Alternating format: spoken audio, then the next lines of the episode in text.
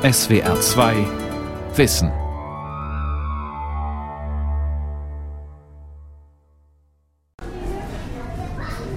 Das faustgroße Tier hat seine acht Arme weiß gefärbt und lässt sie schlaff herunterhängen. Es gibt vor, eine Qualle zu sein. Ein Pfleger gibt eine Garnele ins Becken des Aquariums im Haus des Meeres in Wien. Das Tier krabbelt wie ein Krebs über den Boden, um das Futter zu suchen. Seine Haut ist jetzt grünbraun wie der Untergrund. Eine solche Verwandlung ist typisch für den Mimikoktopus. Mindestens 15 Tierarten kann er nachahmen.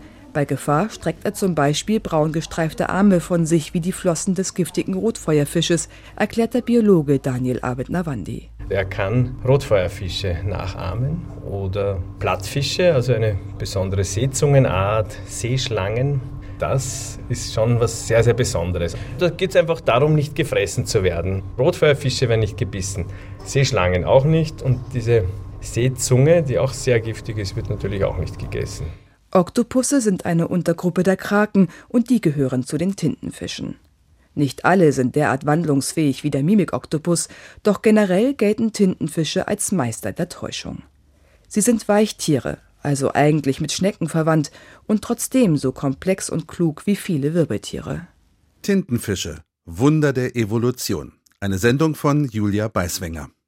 Tintenfische brauchen Beschäftigung, erzählt Daniel Abed Nawandi. Das gilt besonders für Kraken. Immer wieder legt er ihnen im Haus des Meeres Gegenstände ins Aquarium. Bälle zum Beispiel stoßen manche von ihnen hin und her, als würden sie damit spielen. Alles, was neu ins Aquarium kommt, das kann jetzt sein, ein Kinderrastel oder zum Beispiel ein Magnet, mit dem das Innere der Scheiben abgekratzt wird. Der wird sofort vom Oktopus genommen und untersucht oder auch eine Pinzette, die wird genommen und in alle Richtungen gebogen. Und bei dem Berühren wird die Oberflächenbeschaffenheit erfahren, aber viel mehr noch die chemische Zusammensetzung. Denn an den vielen Armen der Tiere sitzen Saugnäpfe mit Sinneszellen. Sie ähneln den Geschmacksnerven einer Zunge. Tintenfische schmecken also mit den Armen.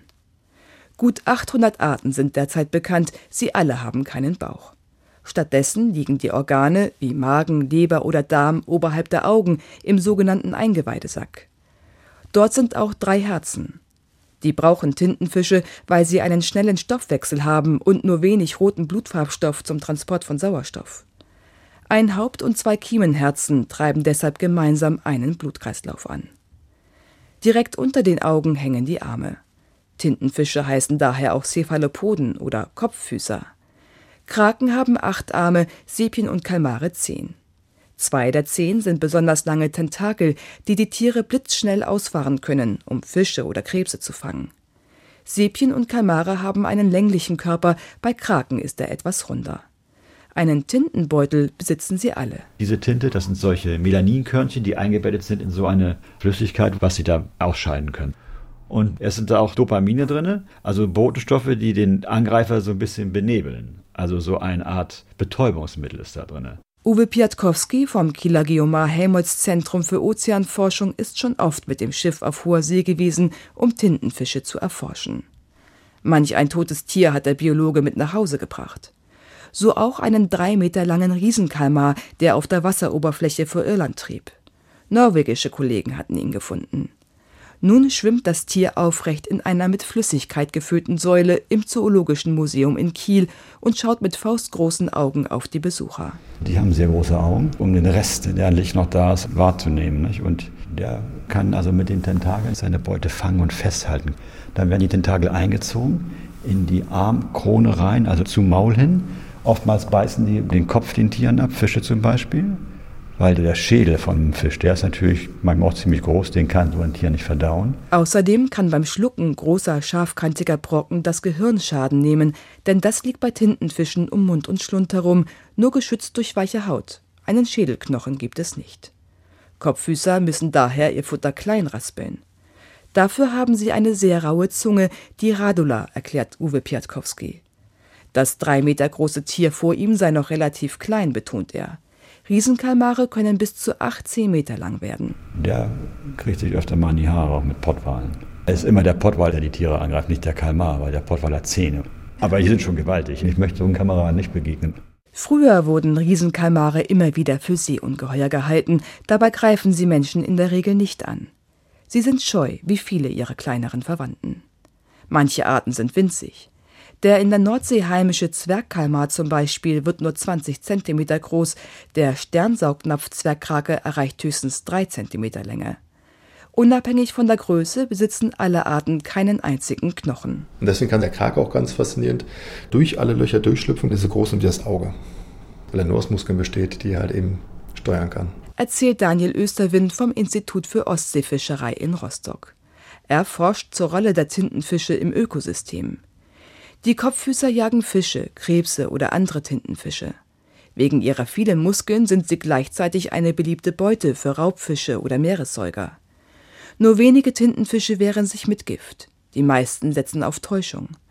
Zwar kann es dabei keine Art mit dem Mimikoktopus aufnehmen, doch fast alle können ihre Hautfarbe innerhalb von Millisekunden verändern, schneller als jedes Chamäleon. Ein grün gefärbter Oktopus zum Beispiel ist in einer Wasserpflanze kaum zu entdecken, betont Daniel Österwind. Es gibt in der Haut verschiedene Zellen. Die eine sind so wie Spiegel angeordnete Zellen, wo man annimmt, dass die Umgebung gespiegelt wird. Das andere sind Farbzellen, das kann man sich so vorstellen. Unter der Haut liegen verschiedene Zellen mit verschiedenen Farben. Und wenn ich mit Muskeln daran ziehe an den Zellenden, dann wird diese Zelle größer. Das heißt, wenn das Tier rot sein möchte, vergrößert es die roten Zellen und die gelben die grünen Zellen werden wieder kleiner. Statt über akustische Signale verständigen sich Tintenfische über optische auf der Haut. US-amerikanische Forscher haben zum Beispiel einen karibischen Riffkalmar gefilmt, der mit einem freundlichen, hellen Hautmuster um ein Weibchen warb. Als sich ein Rivale näherte, wurde das Männchen dunkel. Aber nur auf der Seite, die zum Konkurrenten zeigte. Das Weibchen bekam durchgehend das helle Muster zu sehen. Drehte sich das Tier, tauschten auch seine Körperseiten blitzschnell die Farben. Es gibt Arten, die verkleiden sich dann als Weibchen, um an die anderen Weibchen heranzukommen und zwischen den anderen Männern durchzubuhlen. Oder halt eben auch bei den großen Säbchen, die lassen, wenn sie paarbereit sind, ein Wellenprofil über den Körper laufen. Da sieht man auch, wie schnell das Ganze funktioniert. Das ist wirklich, als wenn Wellen über die Haut laufen würden. Diese Fähigkeiten sind angeboren. Das Verhalten der Tintenfische deutet aber auch auf hohe Intelligenz hin. Das zeigt die Forschung. Die Biologin Jennifer Mather zum Beispiel beobachtete in den 1980er Jahren, wie gewöhnliche Kraken vor dem Eingang ihrer Höhle Steine aufstapelten, um den Eingang vor Raubfischen zu schützen. Sie nutzten also die Steine als Werkzeug, wie es nur hochentwickelte Tiere tun können, betont die Wissenschaftlerin. Noch lustiger ist, dass die Tiere auch Wasser als Werkzeug benutzen. Wenn sie einatmen, ziehen sie Wasser unter ihren Mantel, das ist die Haut über dem Eingeweidesack. Beim Ausatmen schießt das Wasser durch einen Trichter nach draußen. Den Wasserstrahl nutzen Tintenfische für viele Dinge. Wenn sie eine neue Höhle finden, schaffen sie zum Beispiel erst einmal Platz, indem sie Sand und Steine nach draußen schießen. Nach dem Fressen fegen sie mit dem Wasser Überreste wie Muschelschalen aus der Höhle. Und wenn Fische vorbeikommen, kriegen die auch oft einen Strahl ab. Der Wasserstrahl dient eigentlich der Fortbewegung, denn indem das Wasser aus dem Trichter schießt, bewegt sich der Tintenfisch in die entgegengesetzte Richtung. Der Trichter ist sehr beweglich, so dass die Tiere ihre Schwimmrichtung blitzschnell ändern können.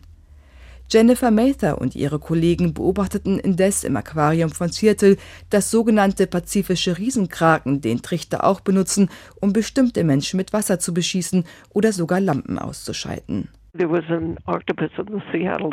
Im Aquarium von Seattle gab es ein Nachtlicht, das direkt auf das Becken eines Oktopuses gerichtet war. Ich denke, das Tier wollte schlafen, also richtete er einen Wasserstrahl auf das Licht und löste so einen Kurzschluss aus. Viele andere Aquariumhalter haben das gleiche erlebt. Die meisten wissen inzwischen, dass sie nur Lampen einsetzen können, die wasserabweisend sind, selbst neben den Aquarien. Das komplexe Verhalten von Kopffüßern entdeckte die moderne Wissenschaft in den 1950er Jahren. Seitdem wurden die Tiere in vielen Experimenten untersucht. Im Fokus steht bis heute vor allem die Intelligenz von Kraken. Jennifer Mather und ihr Team gaben zum Beispiel pazifischen Riesenkraken verschlossene Dosen, in denen eine Krabbe steckte. Die Tiere sahen das Futter und lernten innerhalb kurzer Zeit den Drehverschluss zu öffnen. Mit jedem Versuch wurden sie schneller. Allerdings waren die Kraken nur erfolgreich, wenn die Dosen außen mit chemischen Substanzen beschmiert waren, die an Futter erinnerten. Geruchlose Behälter dagegen ließen sie ungeöffnet wieder fallen. Offenbar sind die Tiere stark auf ihre sensorischen Geschmacksorgane in den Armen angewiesen, so Jennifer Mather. Sie untersuchte auch, ob rote pazifische Kraken sich im Spiegel erkennen. Das gelang den Tieren nicht. Italienische Forscher zeigten jedoch, dass der gewöhnliche Krake Octopus vulgaris sich durchaus vor Spiegeln auffällig verhält. Sie verhielten sich nicht so wie gegenüber einem anderen Oktopus. Stattdessen ließen sie ein dunkles Wellenmuster über ihre Haut laufen. So ein Muster benutzen sie sonst zum Jagen, um mögliche Beute aufzuschrecken. Vor dem Spiegel wollten die Kraken wohl herausfinden, was sie vor sich hatten. Sie machten Wellenmuster, damit sich das Gegenüber bewegt. Es ist ein Zeichen von Intelligenz, wenn ein Tier versucht, mehr Informationen zu bekommen, um etwas zu verstehen. Wenn Kraken etwas herausfinden wollen, setzen sie oft Kraft ein. Sie zerren dann zum Beispiel an Gegenständen. Umso erstaunlicher ist es, wenn sie im Versuch Geduld beweisen. Um das zu testen, legten Verhaltensforscher in Japan Futter in ein Plexiglasgefäß und zeigten es einem sogenannten großen blauen Kraken. Der saß hinter einer Trennwand und konnte das Gefäß nur durch ein kleines Loch zu sich ziehen, erzählt der Verhaltensforscher Michael Kuber, der an der Studie beteiligt war. Die Dose ist gemeinerweise aber L-förmig. Also ich kann nicht einfach nur wild anziehen, ich muss dann loslassen, warten, bis das Objekt sich nach unten neigt und dann, sobald es genug geneigt ist, kann ich es durch mein Loch durchziehen.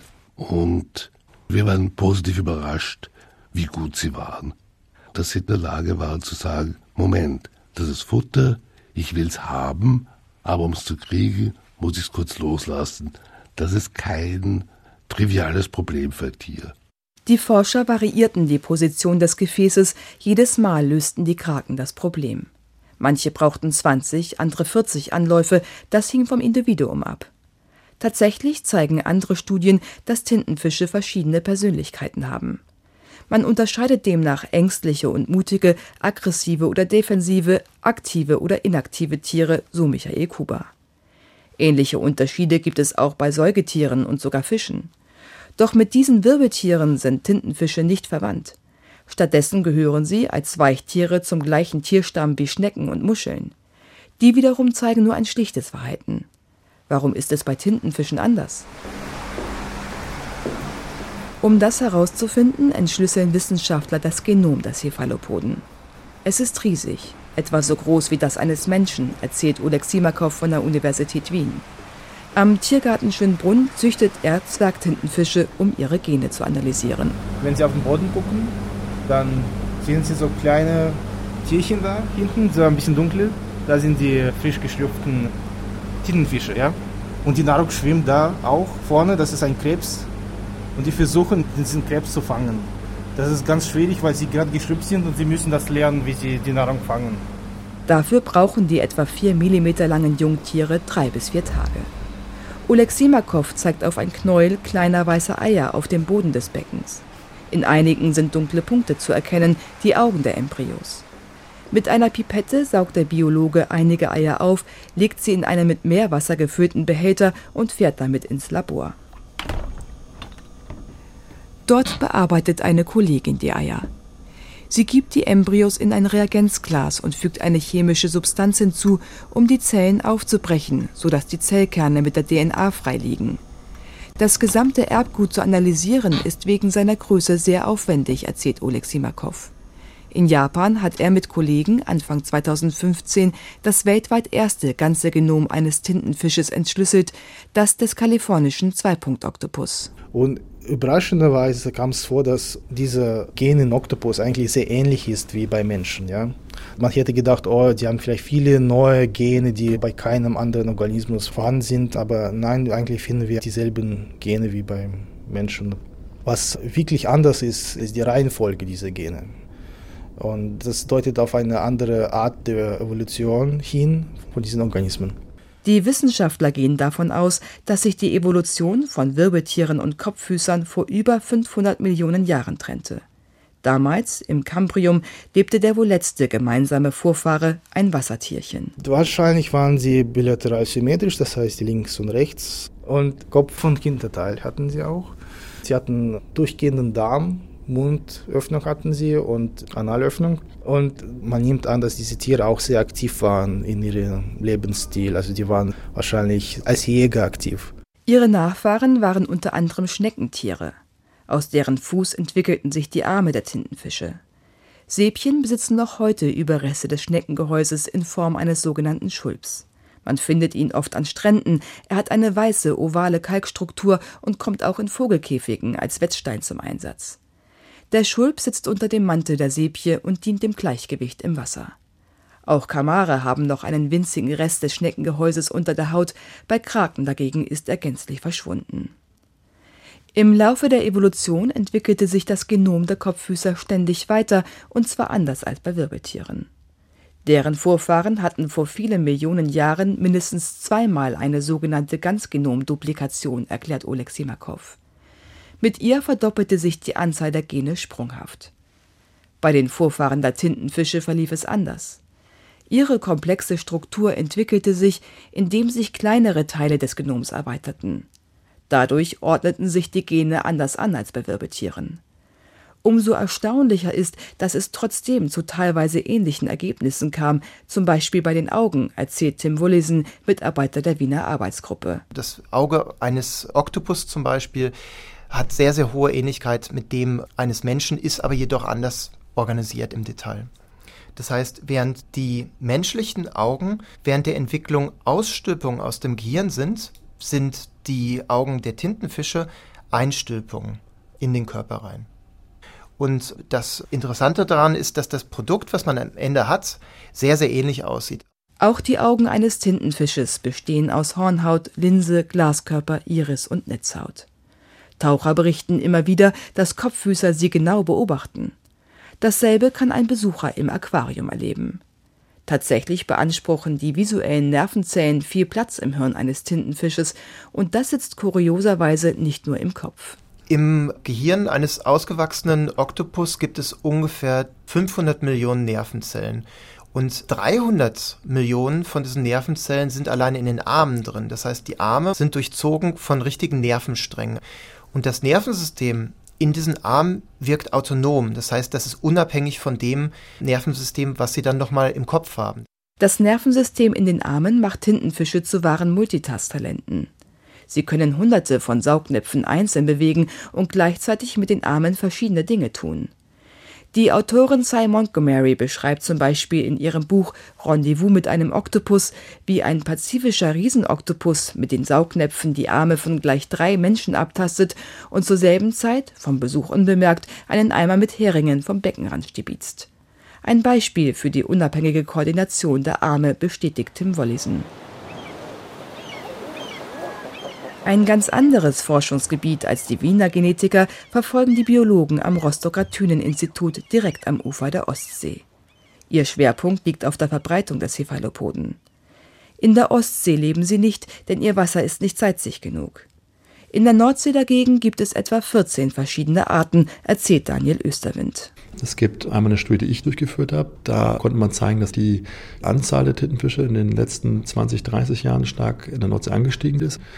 Und es gibt auch Kollegen aus Australien, die das ganze Phänomen weltweit untersucht haben. Und sie konnten auch zeigen, dass innerhalb der letzten 60 Jahren der Gesamttrend weltweit wohl so ist, dass die Tintenfische mehr werden. Möglicherweise profitieren Tintenfische von der Fischerei, denn wenn Raubfische fehlen, haben sie weniger Fressfeinde.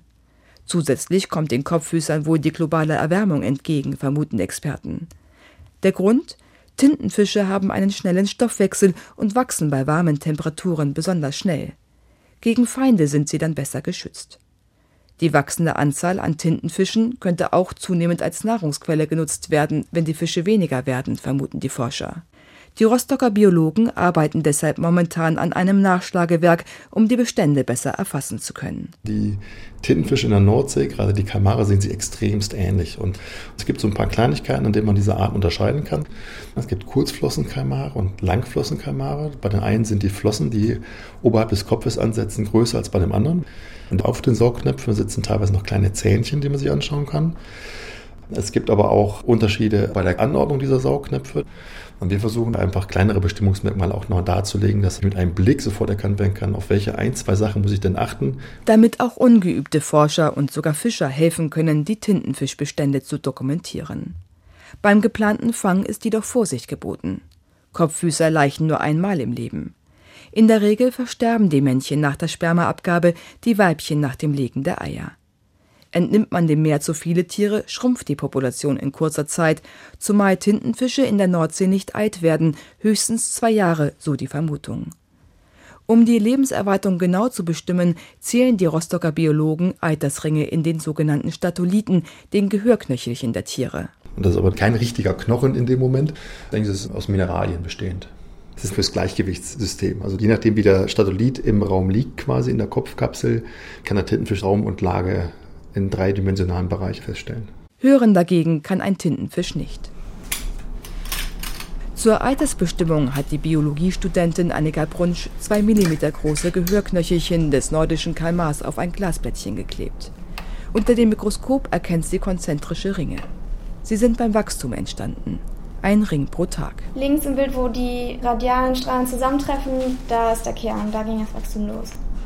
Ich mache dann ein Foto davon und zähle die Ringe am Computer und die Tiere sind ungefähr ein bis zwei Jahre alt, also dementsprechend so zwischen 300 und 500 Ringe. Wir haben festgestellt, dass die Tiere trotz gleichen Alters sehr unterschiedlich groß sind. Das heißt, der eine ist knapp einen Meter, der andere ist gerade mal irgendwie 30 Zentimeter vielleicht groß.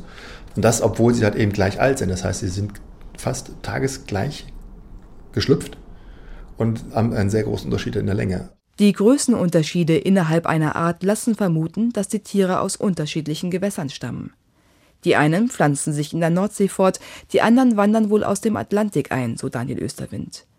Er hat die Methode der Alterslesung an Fischen in Kiel gelernt.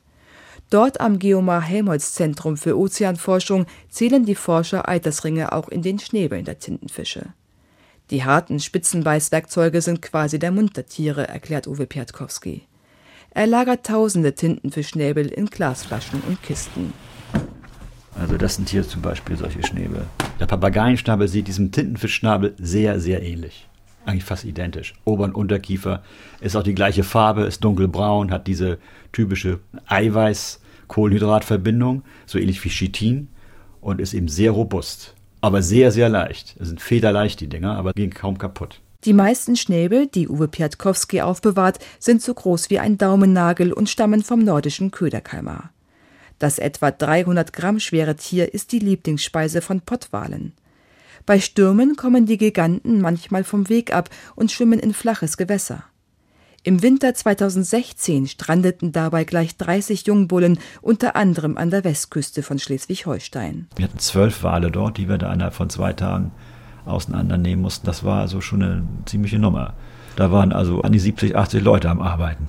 Die Mageninhalte da rauszuholen und den Darm auseinanderzulegen, der so an die 100 Meter lang wird. Und die Mägen waren also bei drei, vier Tieren besonders voll mit Tintenfischen. Der eine Pottwal hatte 40.000 solche Tintenfischnäbel drin. Rund eine Tonne frisst ein Pottwal pro Tag. Also mehrere tausend nordische Köderkalmare. Ihre Schnäbel spucken die Wale irgendwann wieder aus. Uwe Piatkowski und seine Kollegen lagern und sortieren ihre Funde, um mehr über die Tintenfischbestände zu erfahren. Vor allem können unbekannte Schnäbel Hinweise auf neue Arten geben. Rund 60 Tintenfischarten wurden in den vergangenen zehn Jahren weltweit neu entdeckt. Die meisten stammen aus der Antarktis oder Tiefsee, erzählt Uwe Piatkowski. Um das Geschlecht der Tiere zu bestimmen, untersucht sein Kollege Richard Schwarz ihre Arme. Einer hat an seiner Spitze eine kleine Mulde. Es ist der Begattungsarm, erklärt der Biologe. They have this den Begattungsarm haben die Männchen. Mit der löffelförmigen Spitze nimmt das Männchen das Sperma und legt es dem Weibchen unter ihren Mantel. Manchmal umarmt er das Weibchen mit Gewalt, aber es gibt auch Paarungsrituale ähnlich wie bei Vögeln. Manchmal trägt das Weibchen das Sperma über Monate mit sich herum, bis sie Eier legt und diese mit den Spermien befruchtet. Manche Weibchen sterben dann auch nicht sofort, sondern beschützen ihre Eier. Im warmen Wasser dauert es nur wenige Wochen, bis die Jungen schlüpfen, doch Tintenfische sind wechselwarm. In kalten Regionen ist auch ihr Körper eiskalt, der Stoffwechsel entsprechend langsam. Das Leben der Tiere verläuft dann quasi in Zeitlupe. Die Kraken dort in der Antarktis, die wuseln nicht so schnell rum wie die in den Tropen. Die sitzen da lange rum, es ist sehr kalt und es ist dunkel. Und im kalten Wasser zum Beispiel wissen wir, dass Tintenfische allein drei, vier Jahre dazu brauchen, ihre Eier zu inkubieren, mit Sauerstoff zu versorgen, also zu erbrüten in Höhlen oder irgendwo unter einem Stein. Eisige Temperaturen herrschen auch in der Tiefsee. Auch dort in rund 7000 Meter Tiefe leben die Kopffüßer. Um sie zu erforschen, setzen Wissenschaftler Tauchroboter ein. Die unbemannten Maschinen werden auf einem Forschungsschiff über Kabel gesteuert. Das ist aufwendig und kostspielig. Der Biologe Henk Yang Hoving vom Geomar Helmholtz Zentrum für Ozeanforschung hat daher eine andere Methode entwickelt. Im Februar 2017 fuhr er mit einem Forschungsschiff nach Las Palmas. An Bord die Pelagius, ein neues Kamerasystem für Unterwasseraufnahmen.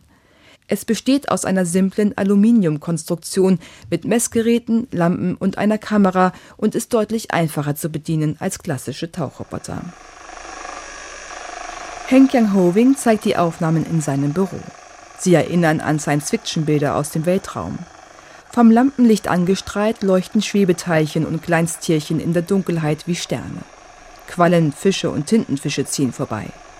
Die Tiere leben in der Dämmerungszone in bis zu 1000 Meter Tiefe. In Zukunft soll die Pelagius bis zu 3000 Meter tief tauchen, erzählt Hank Young Hoving. Almost 75% of the ocean volume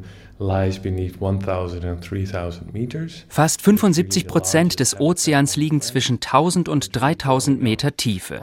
Es ist das größte Habitat der Welt, über das man noch sehr wenig weiß. Und bei Tintenfischen interessiert uns besonders das Ausbrüten ihrer Eier in der Tiefe. Manche Arten produzieren riesige Ballons aus Eiern. Die können ein bis zwei Meter breit sein und sind damit deutlich größer als die Tiere selber. Die Eier schwimmen in der Wassersäule zum Beispiel in 4000 Meter Tiefe. Die Weibchen beschützen sie. Ich hoffe, dass wir mit dem Pelagius Kamerasystem ein brütendes Tintenfischweibchen filmen können. Uh, Aufnahmen aus der Tiefsee sind selten. Menschen haben das Leben dort unten bisher wenig gestört. Doch das könnte sich in Zukunft mancherorts ändern, betonen die Forscher. Zum einen bedroht der Abbau von seltenen Metallen auf dem Meeresboden Tiefseearten, darunter auch Tintenfische, zum anderen gefährdet die zunehmende Versauerung der Ozeane maritime Tiere, auch die Kopffüßer. Das zeigen Studien. Ob sie sich an die veränderten Bedingungen werden anpassen können, muss noch erforscht werden. Auch das Verhalten der Tintenfische, das Farbenspiel ihrer Haut oder ihr genetisches Erbgut wird Wissenschaftler wohl noch lange beschäftigen. Die faszinierenden Tiere mit den vielen Armen und den drei Herzen helfen zu verstehen, welch wundersame Wege die Evolution gehen kann. Die Welt verstehen. Jeden Tag. SWR2 Wissen. Manuskripte und weiterführende Informationen zu unserem Podcast und den einzelnen Folgen gibt es unter swr2wissen.de.